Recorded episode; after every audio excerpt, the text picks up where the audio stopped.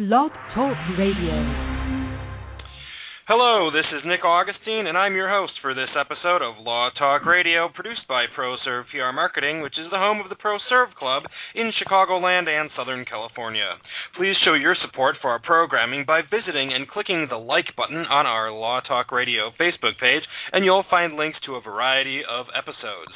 Don't forget that you can also listen to any of our episodes on demand when you find those at the radio show page at proservepr.com. There's an embedded player there, or again, if you uh, search for Law Talk Radio on Facebook, the same link to listen to the show live is the same listen uh, link for all the on-demand episodes. So we encourage you to check out this and other episodes. Um, we've got uh, another guest coming back. We have a series on the 9/11 Commission report and things that were going on prior to, uh, during, and subsequent to um, the attacks on 9/11. That's where I think at show six or seven in the series, Donna Adler of Oak Brook Terrace uh, is our is our guest on that. She spends so much time preparing for those. Anyways, you can find all these great shows and more at Law Talk Radio's Facebook page. I want to let you know that support for both Law and Money Talk Radio comes from Chris McCarthy of Northwestern Mutual. Chris McCarthy provides individuals and business owners with expert guidance and exclusive access to Northwestern Mutual's life and disability insurance policies. The Northwestern Mutual Life Insurance Company, Milwaukee, Wisconsin. Now, today's show is an exciting show. I've been uh, talking about about it a lot. Um, the title is The California Vexatious Litigant Statute with Robert Townsend. Um, you think that you have access to the California courts as a pro se litigant. Well, you are correct, but there are limitations. Do you want to sue Bank of America, Chase, or Wells Fargo after the housing bubble? I've heard a lot of you talking about that, and you should probably hire a lawyer, or you might possibly be declared a, vex, a vexatious litigant. So we're going to take a, a, look into this. I am new to this issue, and I look forward to learning more about it. Our guest, Robert Townsend, is a certified legal investigator and former NALI, which is the National Association for Legal Investigators, director. He's going to walk us through some of the issues facing litigants who seek access to the courts and some of the thoughts on this law and whether it may be outdated or whether there's room to change the law to make things more constitutional constitutional and more fair. Robert Townsend is not a California licensed attorney. However, he is a certified legal investigator and former two term national director of the National Association for Legal Investigators.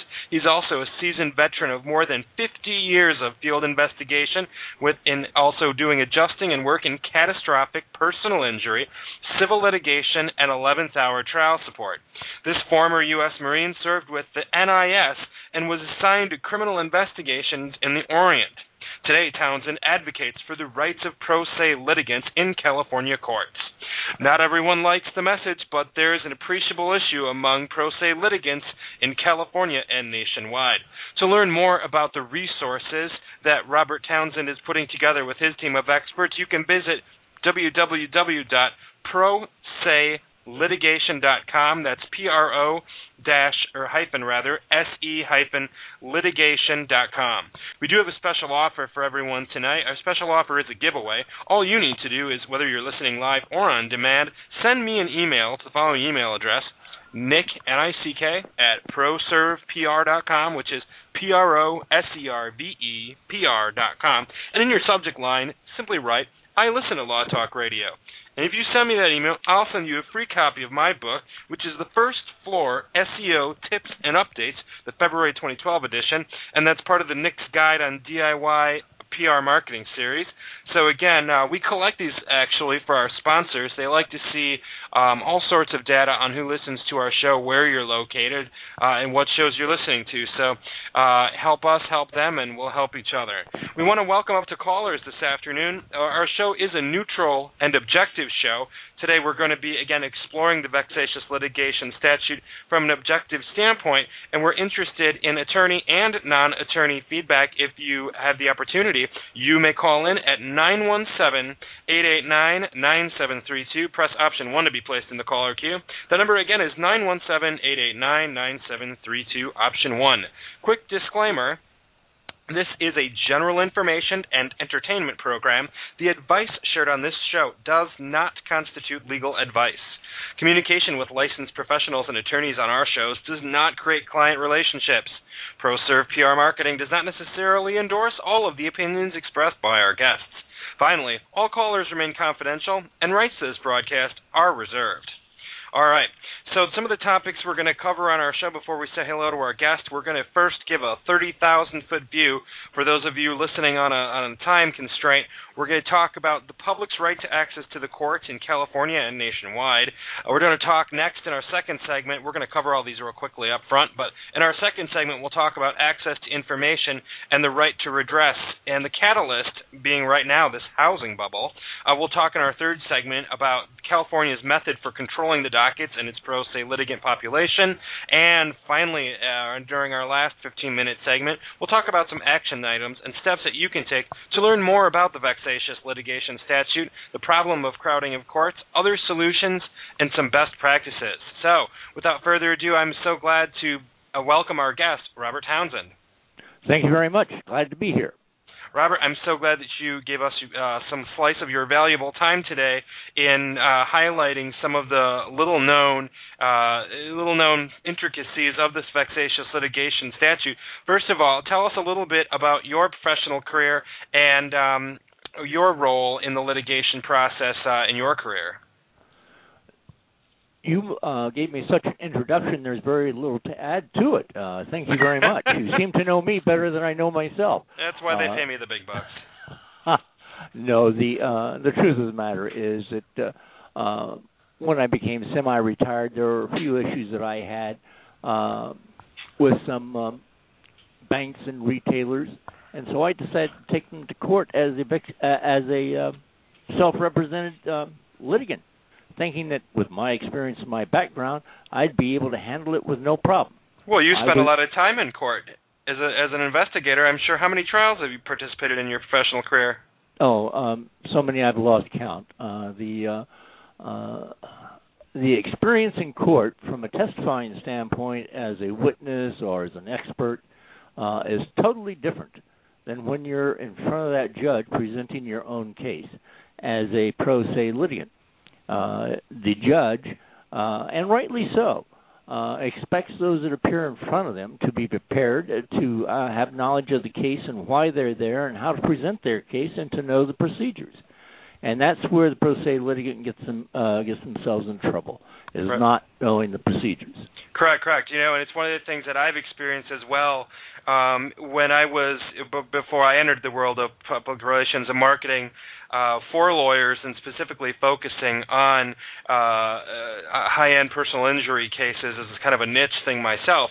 Um, I was working as a litigation consultant with several attorneys in uh, DuPage County, Illinois, and I remember spending uh, time in court in uh, Illinois in the suburban areas and in Cook County courts where I was working with a solo attorney and I was litigation assistance and support, and we were you know up against pro se defendants from time to time, and I've experienced how difficult it is when someone doesn't know the procedure, they don't understand the order, and the biggest problem I think is that judges are concerned that if people don't know what's going on and don't understand the process, there's uh, there's problems there. Yes, and uh, again, if you're going to represent yourself, uh, show the courtesy to the court to at least get acquainted with the uh, the procedures, the the fundamental procedures. Now, if you have a major case, a major personal injury, uh, by all means, you need to retain an attorney. But if you uh, uh, are uh, you're upset over your mortgage and the way it's been handled by your bank, uh, you have a checking account uh, that they've reordered your checks in to maximize to maximize overdraft uh, fees, and you wish to take it to court uh, and, and be self-represented. The case does not have the substance that would attract an attorney's interest. By all means, do so. If your case has merit, do so. But prepare yourself and learn the procedures and then you're going to be able to impress that judge when you step before them. And remember, your first impression is going to be a lasting impression. Right. You know, and um, you know, in my background, when I was growing up, my uncle was a judge of general jurisdiction. He was the only judge in a rural county, and I can remember um, you know how many different things he dealt with. And i had discussions with him about just this and, and pro se's appearing in court. And um, so again thank you robert for just drawing the distinction between uh, something that is very complex versus something that um, most well educated uh, individuals can likely handle themselves. And uh, you know i've seen i've been in depositions with uh, very savvy CEOs of companies uh, and other professionals who really know their stuff. But again, just because you know one industry, you could be a hedge fund manager, doesn't mean you understand a basic civil procedure. So, uh, to not confuse and clog the court's docket, it is important, and I thank you for highlighting that note. Now, some of the, the things that we're going to talk about today are some of the problems potentially with this uh, vexatious litigation statute. One of the things that I noted is that the law was passed in 1963. I have not had a chance to look at any of the comments or legislative history.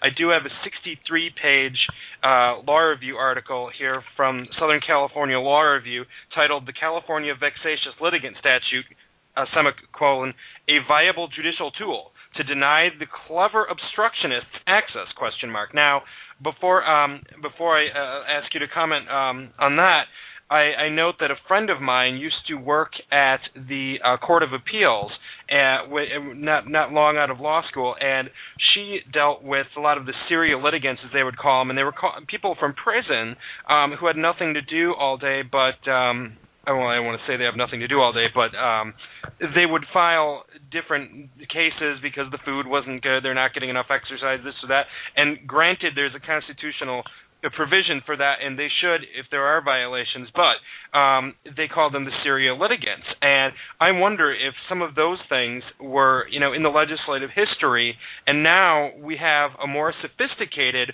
audience out there. Now most people can go to a local law library and get access to Westlaw on their own, and um, and can handle a lot of these things. But here we have this law and they're talking about clever obstructionists. Well, I suppose there may be clever obstructionists, but when I took a look at this law, and I'm still learning it myself, admittedly, and I'm not a licensed California attorney, I cannot give advice on this, but what I'm reading this, I, I'm seeing there's a lot of discretion here, and the thing that really kind of freaks me out is you can get put on this list so it, you know, it's it's it reminds me of McCarthyism, and I can joke about that because I was um, I wasn't born, but I went to high school in Appleton, Wisconsin, which was the home of uh, Senator Joseph McCarthy. So I know a little bit about from history about McCarthyism. I'm not saying anything about this. I just think that potentially what I'd like to cover today is whether this law is still, uh, you know, what can we do here to make a better system for everyone. The law is so outdated and I'm old enough to remember the McCarthy hearings. And believe me, the way the law is structured and the way it's abused, um,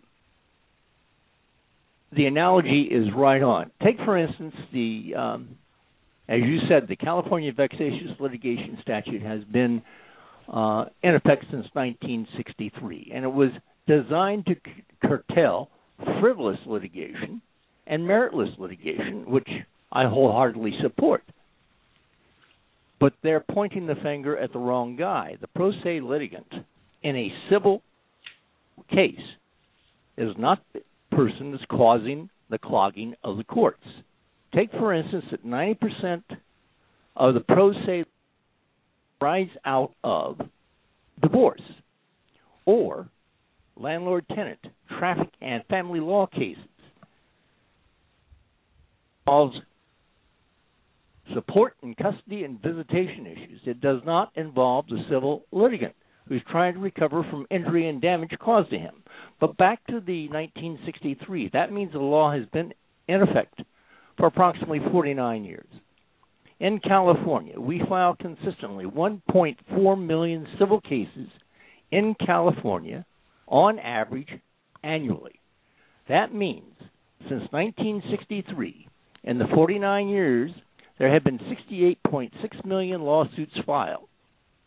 Out of the 68.6 million lawsuits, only 1,739 individuals have been de- designated vexatious in the civil litigation arena.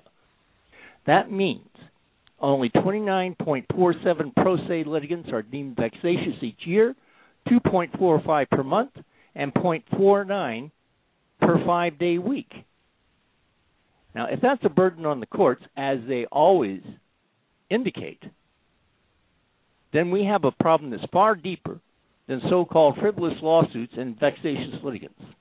You know, the uh, the thought that I'm, you know, the thing, the first thing that's coming into my head is, I wonder if, um, well, I would assume that. Well, I'll say this: if I were a judge and I had someone who had been, um, you know, approaching that mark of being listed and declared a vexatious litigant, I might strongly uh, advise that individual that they're in, you know, some sort of jeopardy of that happening if again you believe that the person is um, being an obstructionist but again um, it's we're going to talk a little we're going to pause for our first break and then come back and talk a little bit about the process and and what really happens if you are declared a vexatious litigant um, in this list and how can you get off this list or what can you do and what how do we approach this law from a way that uh, both the lawyers the pro se litigants, the judges, everyone can uh, work together and create a better law.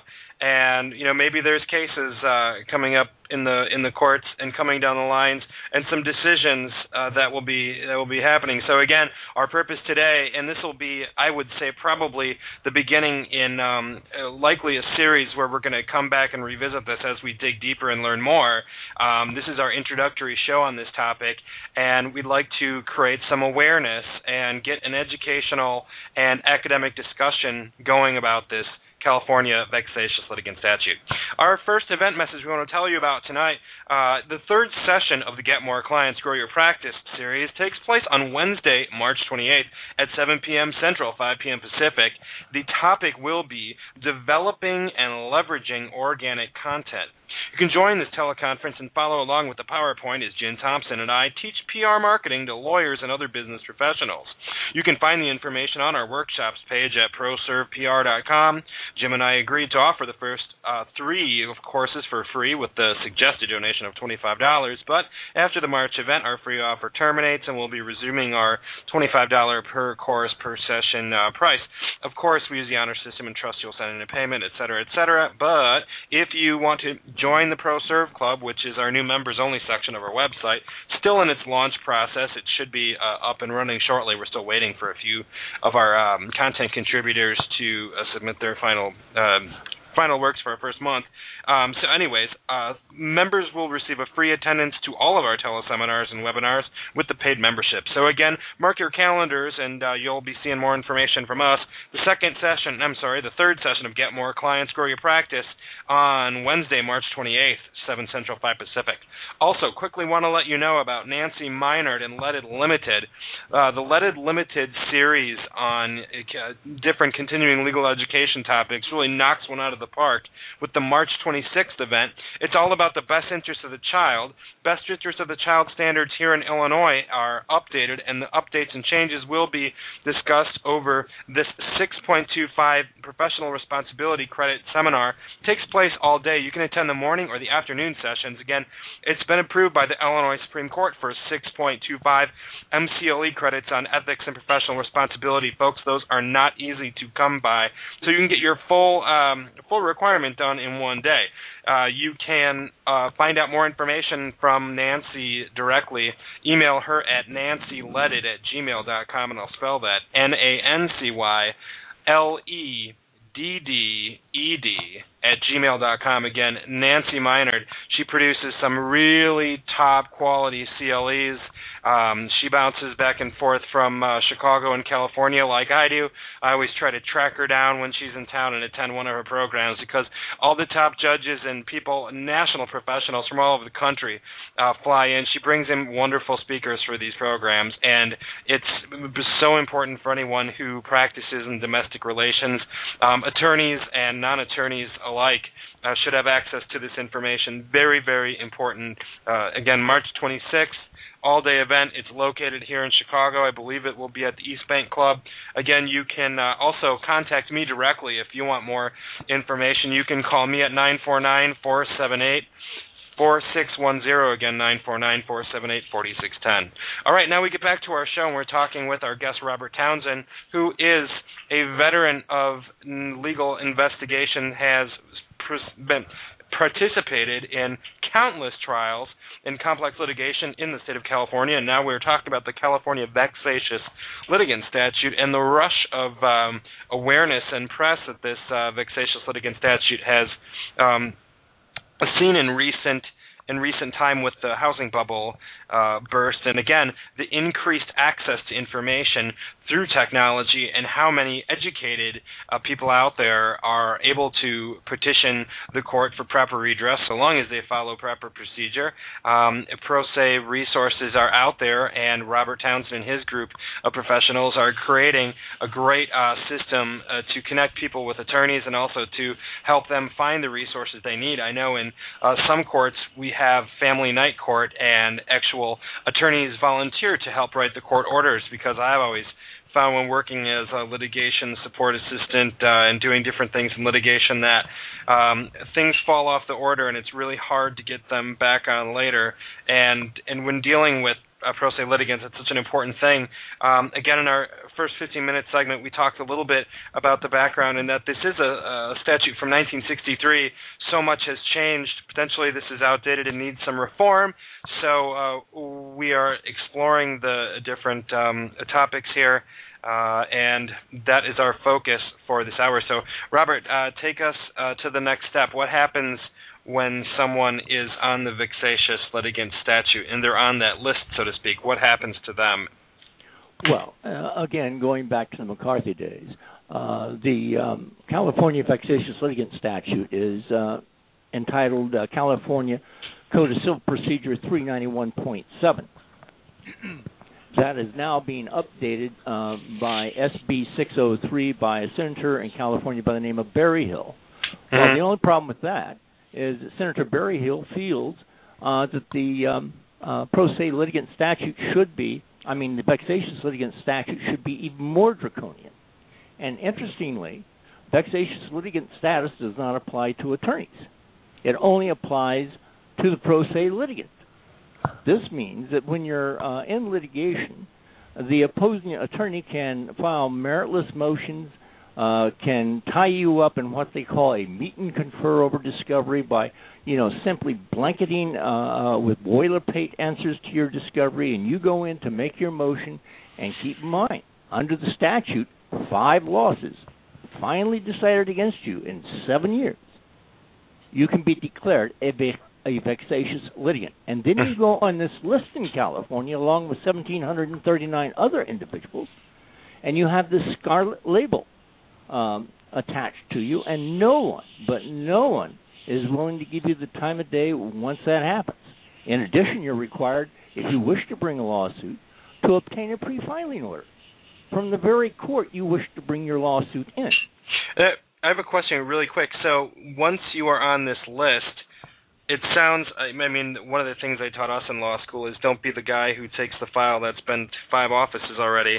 Um it's a red it's a red herring you know. Um so if you have someone who's been declared a vexatious litigant i think it might be even harder to hire a lawyer. And just to make a quick uh, comment on on your point earlier that yes it seems that this uh, uh, civil procedure code does not cover the attorneys, but they're you know they're under penalty of perjury. They can't file uh, malicious or um, bogus pleadings either. I mean, they have their own uh, you know rules on that. But uh, I can see how how Robert this this is a really problematic thing here. How can you get off this list? You go back to the judge that declared you a vexatious litigant once a year, mm-hmm. and you ask him to lift the label. Now, I submit to you, once a judge declares you a vexatious litigant, how likely is it he's going to lift that label? And incidentally, in California, in order to have that uh, label lifted or considered to be lifted, you have to show that you're repentant, that you have stopped filing any lawsuits, and oh, by the way, that you've reimbursed the opposition on those cases that you did bring that you lost their legal fees and their costs. I'm sorry, did you say repentant? Yes. I have a problem with that personally, but that's my that's my I, I was in a court once and and um and you know granted when my uncle was on the bench he would you know in alternative to incarceration he would basically um you know take offenders and uh, sentence them to you know b- learn a skilled trade and go build the ice uh, arena in in their town and, and things like that. Um, but I've and that's a really good thing. Uh, you know, helping someone you know learn to help themselves and earn a skill while they're doing it. But the um, the moral uh, implications of the apology letters I've seen to courts. I was in a court in Wisconsin once where they were asked the judge asked an individual to uh, you know tender their letter of apology to. I mean, you're apologizing to the state almost in that sense. And um, I personally have a, you know, this is an objective show, but I think that's a little much. Um, so, what what if you have a judge who just does not like you, and you have rubbed this person the wrong way? Do you have an opportunity to appeal? Uh, no, there is no direct appeal. What happens is once you're declared a vexatious litigant, anything you do beyond that, you have to find another avenue, another cause of action in the decision to appeal, and within that appeal, bring up the fact that you object to having been declared a vexatious litigant, and then bring your arguments to support your position. Mm-hmm. You know, at proselitigation.com, uh, th- this is what we intend to do. This is uh, we have a petition to overturn and amend CCP uh, 391.7, the California Vexatious Litigation Statute, and hopefully that can be a template throughout the nation. Well, you know, and Robert, I think the important thing is to find members of the bench and of the bar and of bar associations who support a reasonable, uh, you know, reasonable amendment or or change to this law. I mean, I can I can see both sides of this argument after after digging into this. Again, some of the implications. I think some of this might be outdated and, as you said, draconian. Um, but I can I can appreciate the need for having something on the books, just maybe something that's uh, a little, you know, a little different. Like maybe send it to another judge.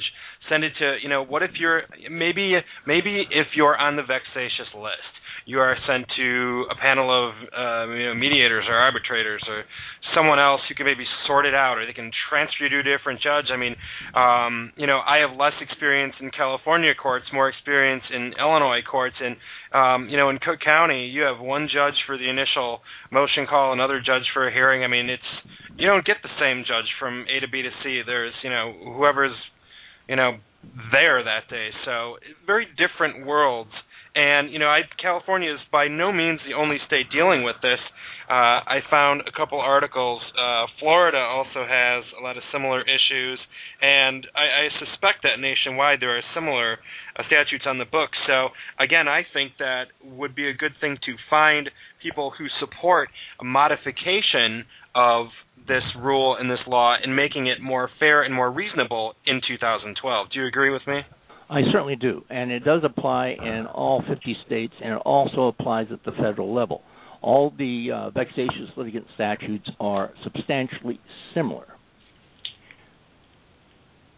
Yeah, that needs to change.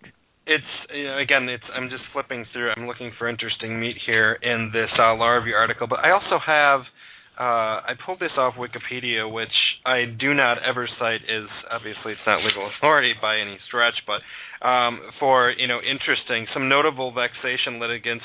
Church of Scientology. Um, Scientologists have uh, been accused of abusing the federal court system. There's there's a case there. David Eastman, uh, convicted of murder of Australian Federal Police Assistant Commissioner Winchester. He shot twice in the head at point blank range. Um, what else? You know, there are some a lot of cases out of Australia, and you know, not as many famous. Uh, not, not as famous people here. Robert, you might be the only one. the, uh, uh, and notice, most of the cases you're citing deal with criminality. Right. And those frivolous lawsuits are usually brought by the inmate as you say, about bad food or he's being mistreated or something of that nature. Mm-hmm. Very few pro se litigants in civil litigation are deemed vexatious. The numbers right. I gave you earlier speak for that. And that can be easily controlled. I'm totally supportive of a vexatious litigant statute. I'm just troubled by how it's enforced and by that enforcement, it can it is subject to such abuse and is abused by our courts, and it needs to be rectified. I agree with you. If a judge says, "Hey, I don't like you, and I'm going to issue a sua sponte order to show cause why you should not be declared a vexatious litigant," he should not be the one that's hearing that case or the merits of the argument as to whether the subject of the order to show cause is indeed a vexatious litigant. Now, at proselitigation.com, we hope that the bar associations, the judiciary, and practicing attorneys get on and support what we're attempting to do. You would think they would, if indeed there's a pro se litigant uh, onslaught of meritless and, and frivolous lawsuits.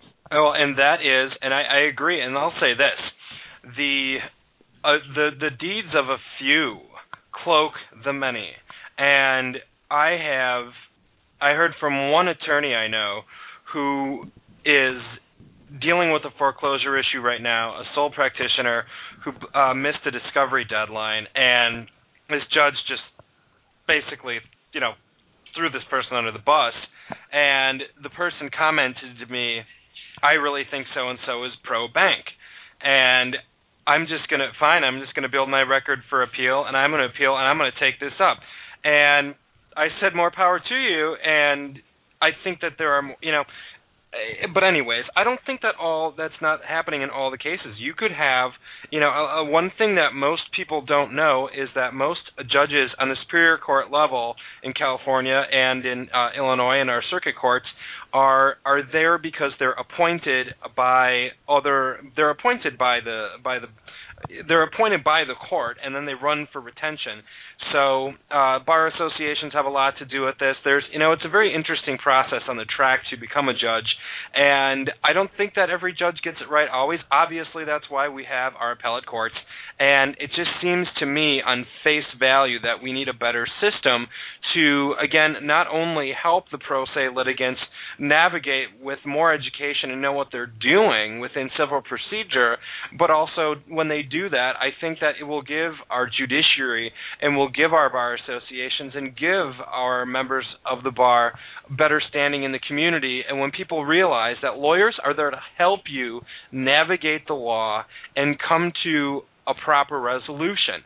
Um, it's very frustrating when courts are very crowded. I've been in courtrooms where all of the uh, foreclosures and cases are going on, and there are so many people in that room that it is just mind-boggling. And I cannot imagine having to be the defense counsel representing one of those banks, sitting up there, you know, one after the next, and then they have to go through and you know plug through uh, numerous orders. Trust me, folks, this is not a glamorous job, and I don't envy those practitioners one bit. It's a very tough job they're doing, um, and you know we all want to. You, we have to remember that within the entire court system, everyone is doing a job within a system, and I don't. I personally don't think that it's the fault of any one person.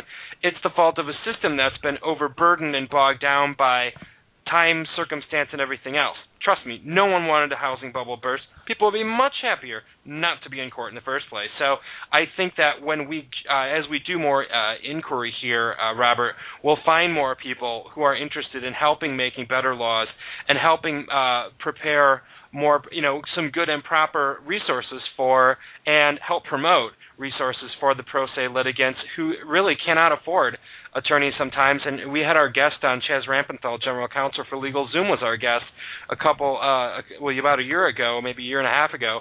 And you know, one of the things that he mentioned was there is there are people out there who cannot afford access to they cannot afford to hire a lawyer um, and they're looking for information to help themselves with simple simple procedures um, so it just seems that everyone can uh, benefit from more education and attention to this. Well, and and you you understand uh, that once you learn the procedures, you file timely, you prepare a proper motion, and and and adhere to all the other procedures within a courtroom, you're going to gain respect.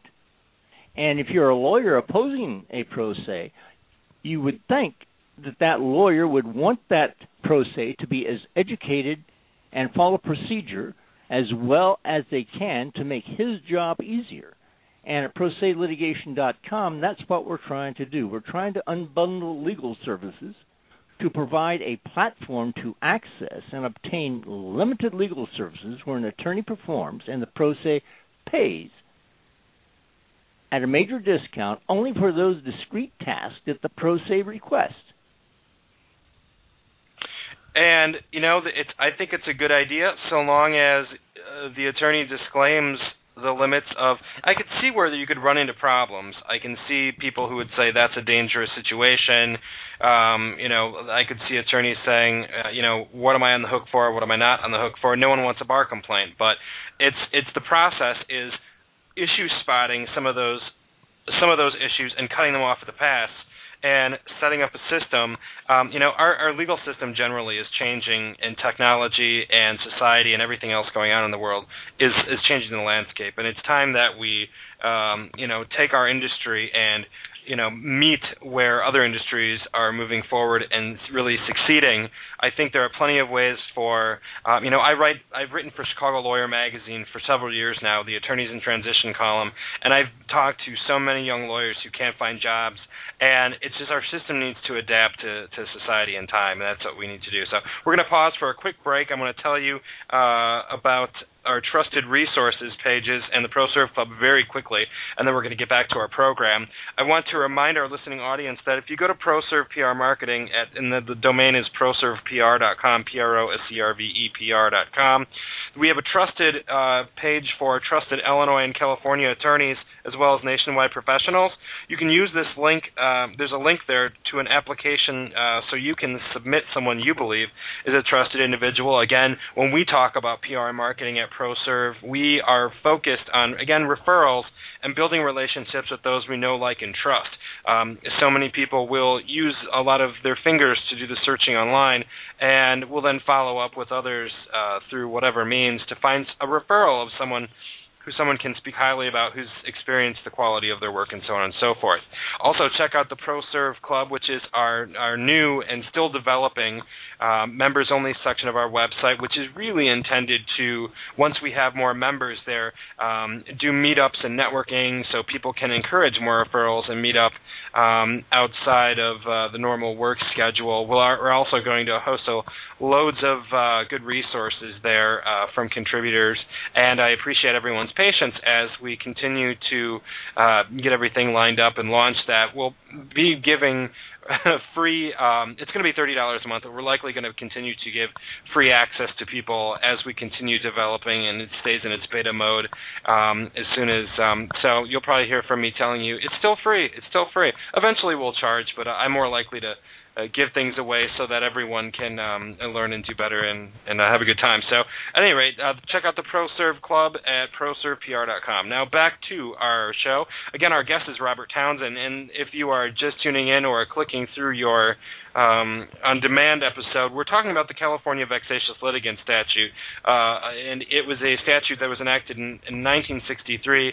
And uh, Robert Townsend, our guest, who is a former national director of the National Association of Legal Investigators, and who has uh, participated in countless litigations uh, as a litigation support expert. Um, we were talking a little bit about the um, who uh, Robert. You were talking about of the individual who I forget his name. I don't have it sheet in front of me. Um, the person who is trying to make it a more, as you said, draconian uh, law. You, any any idea? Or have you heard any comments on on what's behind that? What's fueling that? Again, I always try to uh, in business and politics follow the surf the wave of money and see where it's going. I'm just curious if there are special interest groups involved. I don't know. You know more about this than I do. I'm still learning. What do you think? Uh, Senator Berryhill um, uh, is a farmer, a very successful farmer. Where is he? Where is he? Uh, he's in Fresno, California. Okay. And represents uh, that part of the San Joaquin Valley. Okay. And um, he admits that he has been sued several times. And uh, as a result of his experience in being sued frivolously, as he perceives it, he wants to make the proce- uh, the vexatious litigant statute more strident, when just the opposite needs to be done. You know, pro se litigants are a relatively powerless interest group. The group's lack of political influence results in little being done to remedy the difficulties posed by the rise in self representation and and, and legislators like Senator Berryhill could solve this problem by taking a more broad look at the entire picture than just focusing on what's happening to their particular business. Membership mm-hmm. in the group is typically not by choice, but because the individual litigant lacks the money to hire an attorney. And the lack of resources limits the group's ability to garner similar attention from state lawmakers as the well funded groups do, such as Senator Berryhill and his uh, um, counterparts of large farmers in the San Joaquin Valley of California. But more importantly, pro se litigants lack group cohesion. Membership in the group ends with the final disposition of the litigant's case. And without the funds or logistical capability to pool resources and act as an organized group to lobby the legislature, pro se litigants fail to receive sufficient funding and services comparison to their need. To limit the right to self-represent would re- would reverse the access to the justice system only to limit true justice to those who can afford legal representation. The inefficiencies of a pro se litigant in its current state are also unacceptable and require a positive change, which is what we're hoping to accomplish. As I listen to more and read more about this, I wonder what, and I'll I'll just ask you, uh, Robert, who, if anyone, do you know in in politics, in legislature, in Congress, uh, representatives, senators, are likely to, or interested, or have spoken out on any of these topics? Friends none, in your corner, so to speak. None that I'm aware of. Do you have any knowledge of any history of recent attempts to modify or work or change this law? I'm sure there are. I'm sure there's plenty of cases out there. Um, have you heard of anything? Only uh, Senator Berryhill trying to make it uh, more draconian, mm-hmm. and uh, he has uh, surprisingly strong support uh, from the California uh, Senate Judiciary Committee, and it's likely that it's going to pass. Uh, the um, uh, again, one has to put themselves in the shoes of the pro se litigants and say, "My goodness, I can actually be labeled for life here if I happen to lose my case, or if I happen to upset the judge." That type of fear has to be taken away, and these cases need to be heard on their merit and their merit only. listed for life. So that that is that is one of the goals of the the the bill. Yes. Well, what did you? Uh, what number no, is it? no. What's the bill number again? Uh, SB uh, 603. 603. So they're seeking with SB 603 is seeking listing for life. Well, no, that already exists. That already exists. They just want to make. Uh, they want uh, SB 603 wants to make it so that if you are declared vexatious, you have to pay up front mm. a mm-hmm. bond on any case or new case you wish to bring. Ah, there's the money. So, so who will make lots of money is the people, uh, the bond issuers, not the bond companies. Exactly, and consider the amount of a bond. Let's say you have to, uh, a judge uh, without any foundation decides that to defend a case that you, the pro se litigant or vexatious litigant, wish to pursue is going to cost the defense $100,000. So you have to post a bond in the amount of $100,000 or even $50,000. The cost of obtaining that bond is almost equal to the amount of the bond. Mm-hmm. So the amount of the bond acts as a prior restraint to limit your access to the courts. Constitutional problem. Exactly. Exactly. And keep in mind, the reason we have this privilege, this freedom in the United States is because of young men and women who have gone out and fought the battle so that our Constitution remains intact and we have these freedoms. They have died. They repeatedly die, as we've seen in recent news. And for the pro se litigant not to exercise that freedom, in my viewpoint, is a crime of itself. Very interesting as I hear more from you on this, and I wonder what those bonds would. I mean, it's not uncommon to. I mean, any anyone who's ever touched a probate case before, you know, it's get to get a bond for almost anything. Sure. Um, but that's an attorney getting a. That's it's it just seems to be a different thing, and to require someone who's well. Again, I can see the argument on both sides, but if it's, I mean, if you're labeled a vexatious litigant and you're a homeowner, and you know dealing with Bank of America, for example, and we've had Alan Sims has been on our show, um, who helped people in California courts, help the pro se as an expert. You know, he fought Bank of America and won. You know, the you know it's there are all sorts of people, and again, if if you if your finances tanked in the you know in in everything that happened since 2007 2008 I can understand that people don't have money to even put this bond up. I mean, you're it's it's pretty what it seems like to me, and this is just my opinion. It seems like you're putting a price tag on um, going to court if you become, you know, declared a vexatious litigant, and you know, God help you if you find one of these judges doesn't like you. So, um, what are so we we talked a little bit, Robert, about efforts to you know lobby against this you know SB 603, but also to increase the level of education of the the pro se litigants out there. Um, uh, additionally, what types of changes do you think, based on your professional experience, do you think would be appropriate? My belief is that the entire problem can be solved simply by this law being adjudicated as it was originally meant to be adjudicated, and that it be subject to immediate direct appeal, that the judge's uh, decision be accompanied by a uh, findings of fact, law, and conclusions to accompany it, and that it can be appealed immediately when this ruling is made.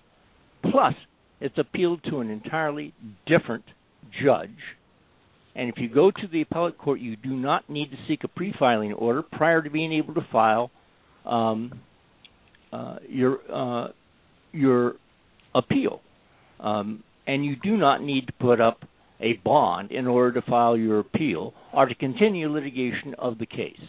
The case has merit; it should be allowed to go forward. And there are many other areas in which the law can be changed. Now, the pr- the proposed changes that you're talking about here, having um, I'm thinking from the standpoint of judicial economy, which is uh, when most people who would defend uh, in more stringent uh, application of the law would talk about judicial economy, and I fully agree that we have clogged courts. Um, and but I don't think it doesn't strike me that with with the number of people we're talking about um, being declared vexatious litigants, that it would be over overly overburdensome uh, to ask for direct appealability or possibly a, a, panel or some sort of special new you know another just you know another person other than the first judge. I mean you can um you know most jurisdictions get a change of um you know uh, substitution of judge as a matter of right. Um and i just it makes sense that that you know whether anyways I, I just think that there are better ways and um to, I think that if you take the financial disincentive away and take this bond uh, issue away, I don't think that you're going to have a problem uh, with again the amount of flood of criminal cases and whatnot, which it seems to me, again, not having looked at the comments and the legislative history, but 1963, I suppose there probably were a lot of people uh, in prisons and jails, you know, writing and appealing, and I really don't think that it would frustrate the original construction of the law. So it doesn't look like we really need to eliminate the law, but we need to change it, make it better. Exactly, and uh, there needs to be the appropriate evidence there needs to be a uh, structure so that the um, judge, if he wishes to declare you a vexatious litigant, is held uh, to uh, following the law and that um, uh, regardless of the outcome, if he finds you a uh, vexatious litigant, that you uh, that he has to follow that with um, a finding of fact and make a complete record as to why he determined that, so that when you go to make your appeal, you have a basis on which to make your appeal. Right. That makes sense. What are some other little known uh, little known um, elements of this statute and this law? As I'm just kind of flipping through and looking at some of my notes and uh, materials that I found today, just uh, by searching under Google. There's so there are actually quite a quite a number of cases 2002 2007 i really don't see i mean they're they're talking about the law but what else robert? What do you think? Well i i I think that the uh, courts uh, should uh, set up a program similar to what we're trying to set up at proselitigation.com, and that is ongoing access to an attorney uh, to guide uh, and teach the procedures of the courtroom, the fundamental procedures that mm. uh, mm-hmm. they need to timely file, the uh, the correct way to put together a uh, a motion. Walk um, us walk us through from step walk us through from the initial phone call. Let's say someone finds out. You know, hopefully we can get a nice bar association to endorse and um, you know suggest that there are resources for pro se everywhere. This is popping up bar associations love this kind of stuff, um, and it's it's good. It's it's a feel good moment for a lot of people involved. So walk us through the process from um, from beginning to end, how it would work as you see it with ProSeLitigation.com.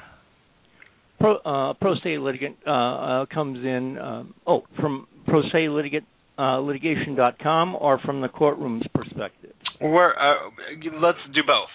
All right. Uh, from uh, Pro Se, uh, litigation.com. First of all, go to the site, sign the petition to get uh, the, the law changed, and uh, send in a supportive letter. Secondly, um, look at the experts and attorneys that we have available to you that can guide you through the procedures. Let's say you have uh, you you have a lawsuit that you want to file against uh, Bank of America or Wells Fargo because they charged you for overdraft fees that you felt were unfair. All right there's a particular way to draft that complaint. You need to talk to somebody that can tell you exactly how that complaint can be drafted to present your case. You only need to make a um, a simple, straightforward allegation with some additional facts there to prevail and get beyond the pleading stage.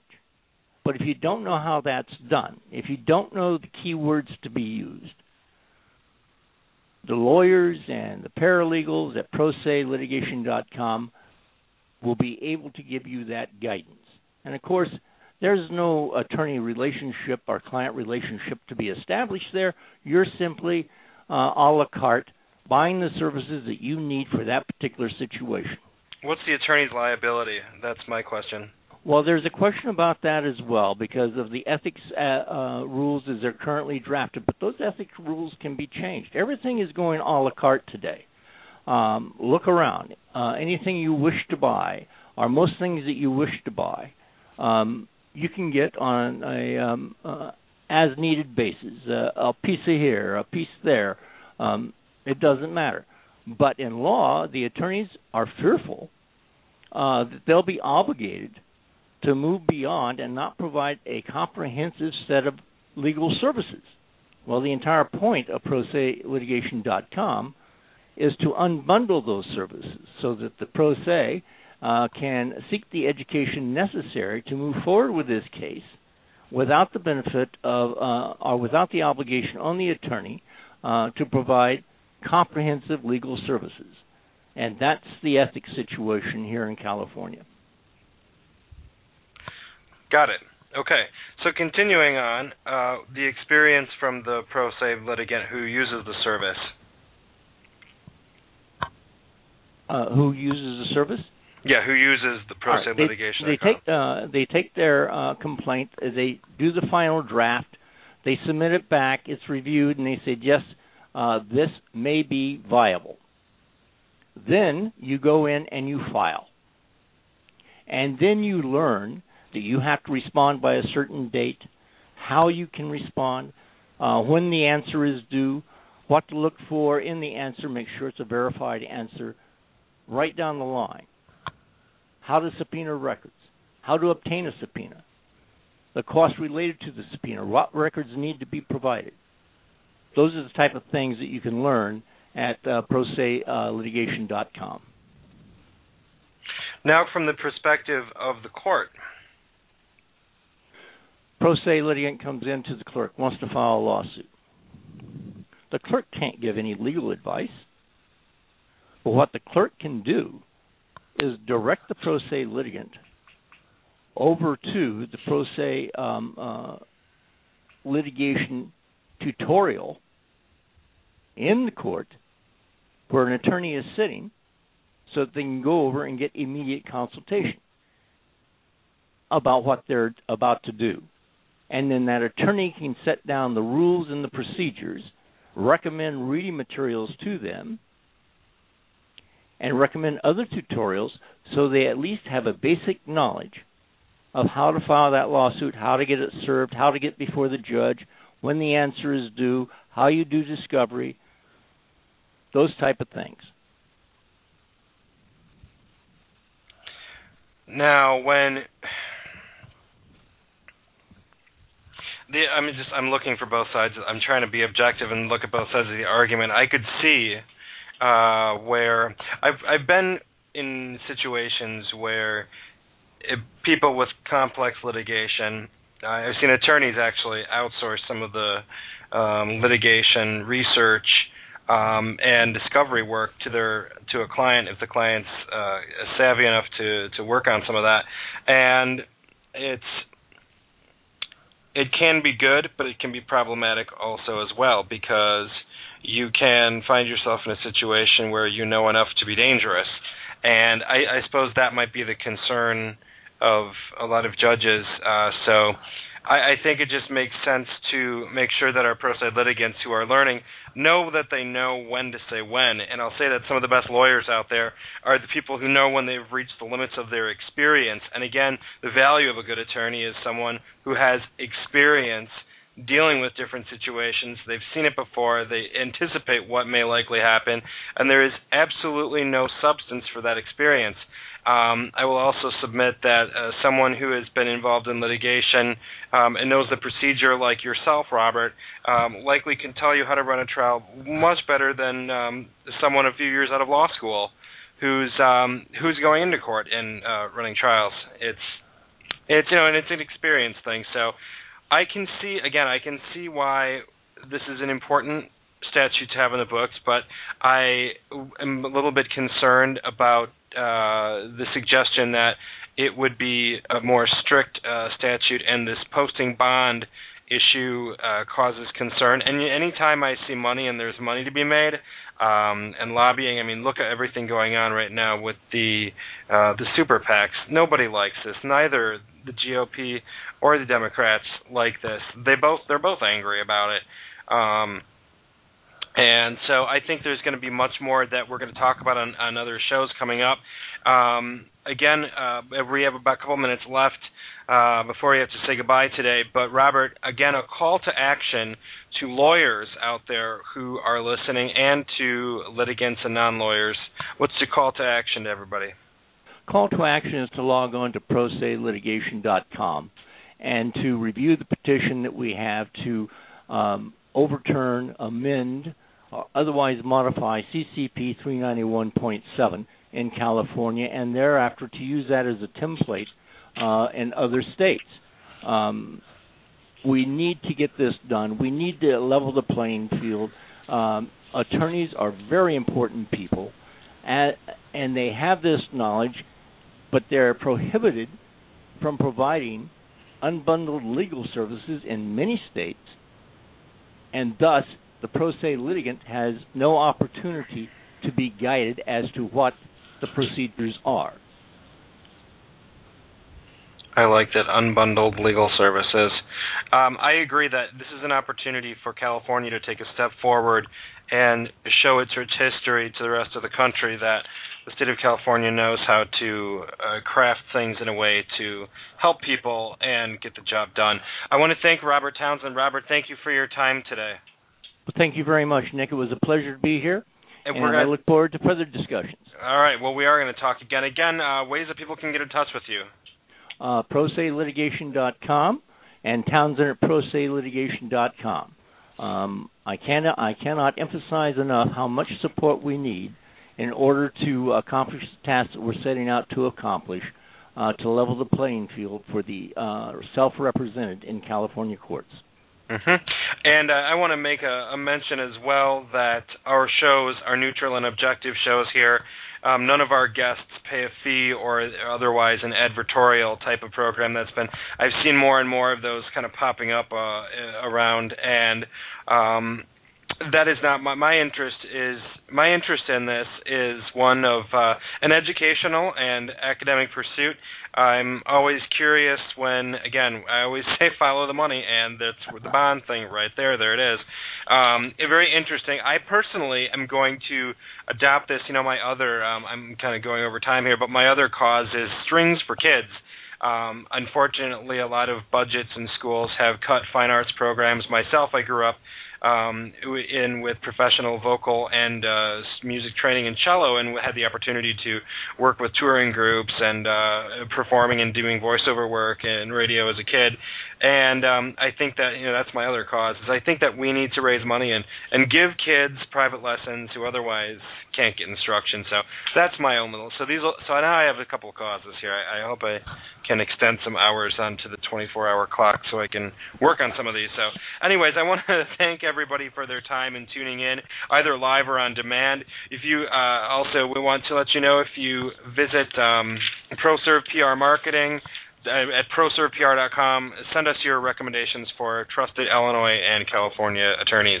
I want to also thank uh, Chris McCarthy of Northwestern Mutual. Again, Chris, Carth- Chris McCarthy provides individuals and business owners with the expert guidance and exclusive access to Northwestern Mutual's life and disability insurance policies.